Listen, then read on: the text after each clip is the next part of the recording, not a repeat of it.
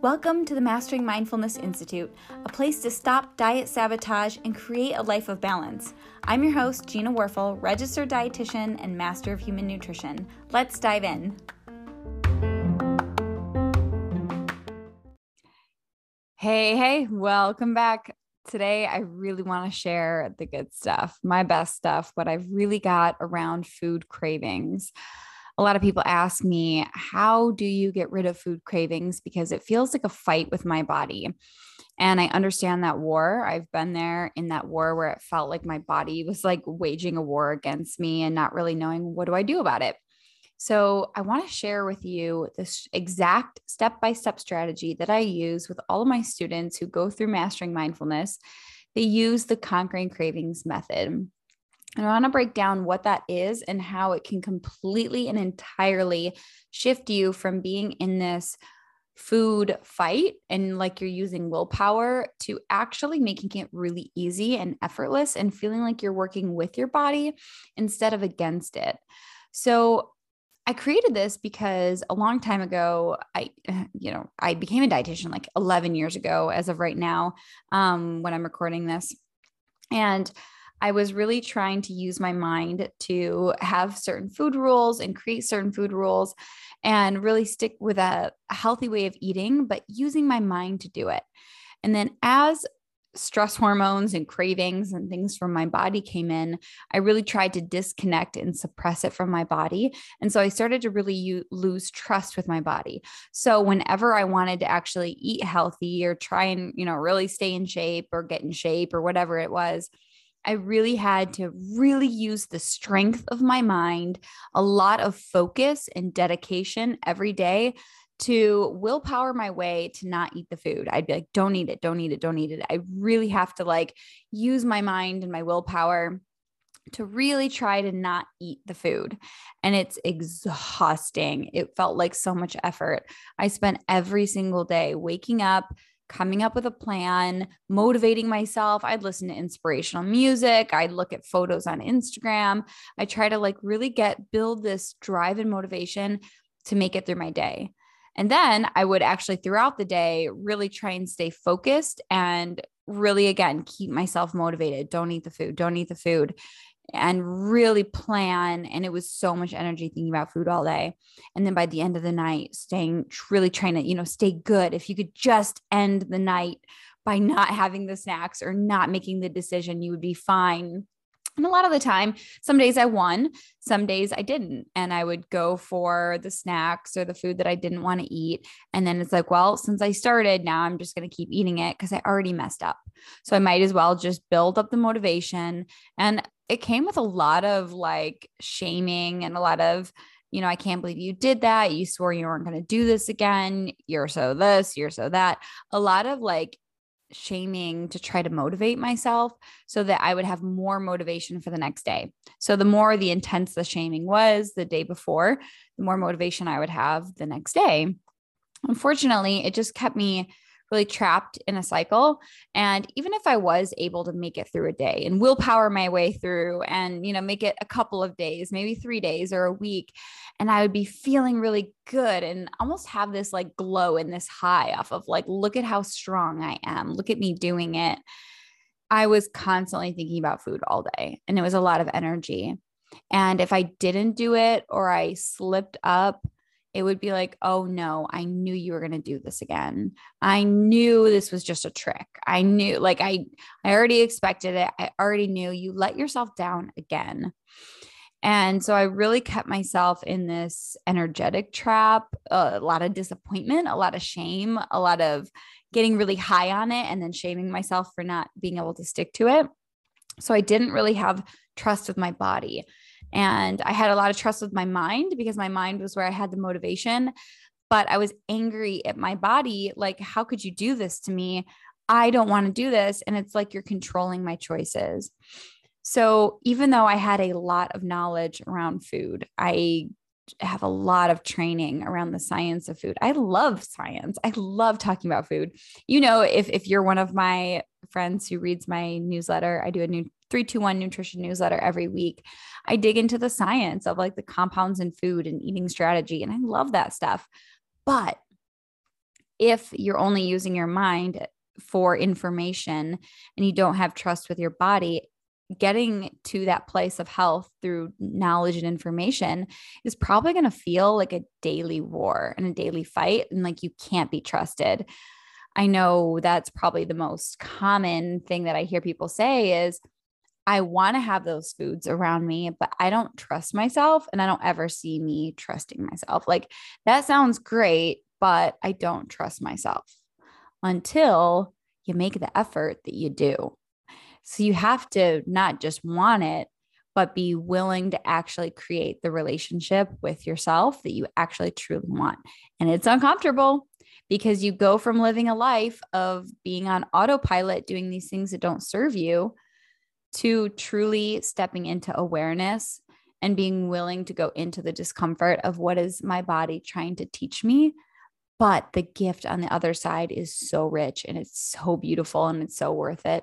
And if there's anything in this life that I am most proud of myself for, it is doing that. It is fighting for connection and understanding because it's been, it feels like my greatest achievement of anything. Not willpowering my way to eating a thousand calories a day or uh, restricting myself, but actually dedicating the time to work with my body. And I have the best relationship with my food and I feel healthier and more fit in my body than I ever have in my life. Um, I had times like probably when I was early in college, you know, like young 20s that I was really skinny. I was I was lean, but food was a fight. It was really a fight. And I was just very skinny and I restricted my food.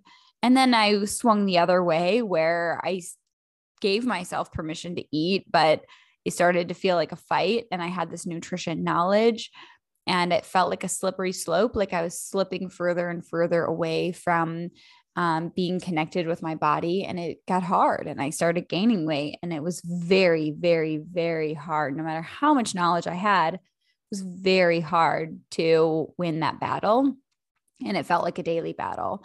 And so I'm proud that now I've come to a place where it feels like rested alignment, that I'm working with my body. My body could shift a little bit here and there, but it's a natural ebb and flow of life. It's a natural that, okay, I traveled a little bit. I wasn't as active. I ate a little bit more. I indulged a little. Sure, there might be a little bit of a flow this way. And then I moved back into my lifestyle. And it, it like, it's, it's like a gentle ebb and flow, but the trust comes from within my body.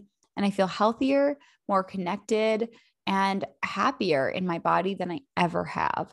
But so I know I've been going on this long tangent about the difference. But I want to make this really clear because when people think that, when they hear conquering cravings, they think I'm going to have to have more willpower or more strength to say no. And it's absolutely not true. It's actually the opposite. You can train your body to feel calm, to feel connection, to lower your cravings naturally and then it doesn't feel like a war. You just feel like you're connected and honoring and flowing with your body instead of working against it. So I want to really break down um, what does that look like to not have the willpower war.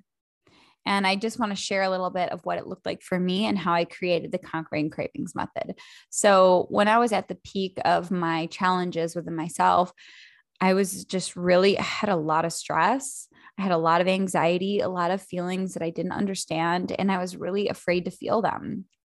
And I had a lot of stress trying to build a business and uh, deal with emotions that I never dealt with.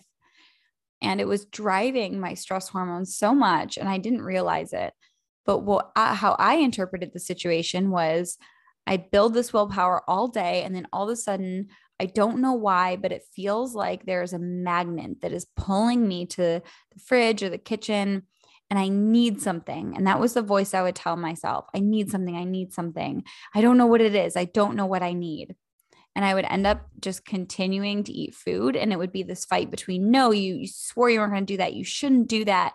And this fight. And there was this one time that I was so deep in it. I will never forget this moment. I was so in it and it felt so uncomfortable. I could just feel it in my body. I wanted so bad to step away from the fridge. And I just, it felt almost like physically painful to walk away. And I was like, oh, and I was in this like very stressed, like, oh, I don't know what to do. I'm in this, this food is pulling me and I want to step out. And I felt like I was in a tug of war in my body. And I remember just pausing for a minute and closing my eyes taking a breath and closing the fridge and walking away into my bedroom and just laying like laying in my bed and just kind of holding myself and just being in the discomfort of my experience in my body. And I was like, man, I don't know what just happened there. And then I journaled about it. And as I journaled, I started exploring what was happening, what was the experience like, why was I feeling the way that I was feeling? And I learned so much. And then after that, it was it was very uncomfortable. But after that, I was like, whoa, I actually did it. I made it through that experience without eating. And I learned a lot. What if I did that again? And I started to create a pattern. And then it became easier and easier and easier and easier and some days it was hard and hard and uncomfortable. And then it became easier and easier. And to this day, I'm really good at pausing, listening to a craving, honoring it as my teacher, and allowing it to move through me without willpower. I don't actually even get the same food cravings, nowhere near the intensity. Sometimes I want to eat something good or taste something good. It's fine. Sometimes I might Uh, you know, eat a little bit too much or whatever. But I'm actually really good at being in choice of how much I'm eating, when I'm eating. But it took years of understanding this process and the science of what's happening in my body when a food craving comes on. So here's how I ended up creating it into a method. When you have a food craving, it's because that area of your brain is getting the message that there is a stress and you need to run from the pain or get pleasure to deal with the pain. So we usually go to food because we're uncomfortable with our experience. A lot of the time, it's because your body doesn't feel safe. Maybe you are stressed at work or you're bored or you're in an argument or you're sad or you're lonely or you, you need you're seeking some kind of safety. So when your brain interprets that stress response, and if you go, if you don't use this method and you try to go head to head with willpower, it's going to feel like you're fighting a tiger inside of you. it's literally going to feel like there's a raging animal inside of you that you're fighting. And that's normal because you actually are like you're actually fighting your body's own instincts that are saying we're not safe. We need food like a tiger and go get that for survival. So it's really important to know that if you do the same thing that you've been doing and it's been hard, yeah, that's expected. That is absolutely expected. Now, what happens when you can actually first, when that craving starts to come up, you reconnect with your body. And now this is important to do way ahead of the game. Most people think of think of your cravings like a stoplight are they wait until they're in the red. And when you're in the red, it's really hard to get in control over your food because you're just your your instincts took over, you're in it. If you can move earlier than being in the red, it kind of also builds like a wave. Or you see that yellow at a stop sign, right? Like a yellow before you're in the red. You start to notice your body shift. You first reconnect with your body you calm your nervous system. I use my breath. The breath is the most powerful, easiest tool. We also, in the Mastering Mindfulness Institute, for my advanced students who have really mastered level one stuff, my level two students use HeartMath, which is a technology that can train you how to regulate your nervous system. So we're actually using tools and technology that regulate your nervous system to create calm and connection. Now, a lot of the time, when you feel calm and connected in your body, the cravings just go away.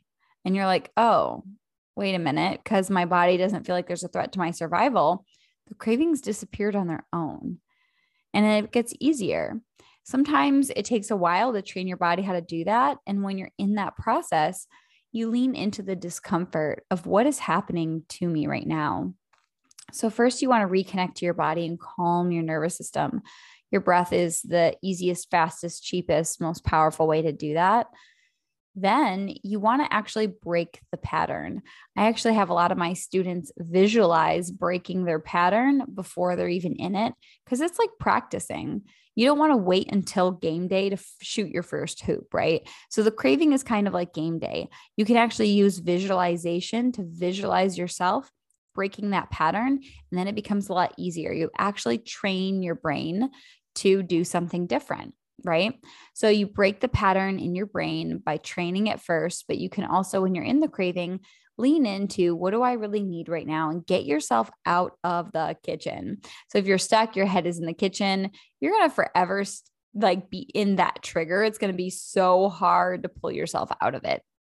So once you actually reset the pattern, it gets easier and easier. You reset the pattern you leave the room. I like to go into my bedroom. It feels like a sacred space for me. You may or may not have that available, but my bedroom is like a safe, sacred space. And then that's a time where you do reflection. Now, reflection can be hard and uncomfortable because you may have been used to your whole life shaming yourself for what you have just done. Now, unfortunately, shaming yourself will only firm up that identity that you are so awful. You're an overeater. How could you do that? You're so, I knew you were going to do this. All that's doing is just firming up your identity that that's who you are. And all that does is further drive that behavior that's in alignment with the identity. So, what's really important is that reflection is not for shaming, reflection is purely to create more empowerment in understanding so I would start high level. What was happening there? What was going on in this situation? And keep going deeper. Why might that be? What was going on? What was the pattern in becoming my own research project? And so it's kind of like the arrow, right? You pull back to launch forward. You get uncomfortable, you lean into the discomfort, you screw up, you mess up, you whatever, you do things that don't serve you. And then you learn and you launch forward from that pattern. And then from there, you know yourself and you practice again and again and again and again. And then you get better and it gets easier and you build confidence and you build trust and you build freedom. So, conquering cravings is not about fighting your body's own instincts and willpower. It will forever feel like a fight. And I know how hard that is. You just kind of want to give up, but then you don't want to give up because you're like, do I spend the rest of my life giving up on myself? Is that what I'm here for? Maybe. I mean, it's your choice, it's not mine. but you really have to think about what do I really want? And is giving up on myself what I really want? Or can I be willing to lean into the discomfort? But don't keep doing it the same way. Willpower is a fight that will just keep fighting and fighting because you're truly fighting your body's own instincts. Now, the conquering cravings method uses reconnecting to your body, resetting that pattern and you can practice resetting through using visualization but it's also breaking the pattern of just being in the kitchen leaning into the discomfort trusting it'll get easier and then using reflection as your most powerful tool to unpack your patterns. In the Mastering Mindfulness Institute, I always walk my th- students through this where we learn how to calm the nervous system if you've never done that before. We train our brains to break the patterns so it becomes easier when it's time to do it and we go through a reflection where we actually look through, uh, we understand and we have respect for what our bodies are teaching us. Instead of shaming our bodies, we learn how to respect it for its beautiful wisdom that it has. Our bodies have so much wisdom, it does everything for a reason so magically. So, the sooner that you can have the respect and the reverence for what your body is doing, the more you begin to work with your body and flow with it instead of feeling like you're at war with it. Because at the end of the day, isn't that what we all want? Do we want to feel like we're hating and shaming our bodies and at war with it forever? Or we're understanding for it for what it does and having this beautiful respect and reverence for it. So if you are having new awarenesses today, you're like, wow, I've been at war with my body. Shift the way that you're doing it. Don't keep doing the same thing again and again and again. And if this is really speaking to you, definitely come check out Conquering Cravings, the masterclass. It's coming up soon, starting November 7th. It is such a beautiful experience to learn all about how these methods work, practice them in a group, and you can actually experience it in your body. We would love to have you there. Our students have such amazing ahas when they actually in person get to try practicing all these techniques. So if you had some light bulb moments, I hope you practice this. If you want to join us, I you've got nothing to lose. We'd love to have you there. It's truly been the work that has changed my life and I've everything that I've created was what actually changed my life and made a difference and continues to for other people. So it's such an honor, it's such a gift.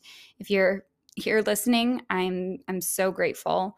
I'm so grateful that I have a way to feel connected and share what's been in my heart and in my journey. So, hope to see you there. Conquering Cravings starting soon. Love you guys. Talk to you soon.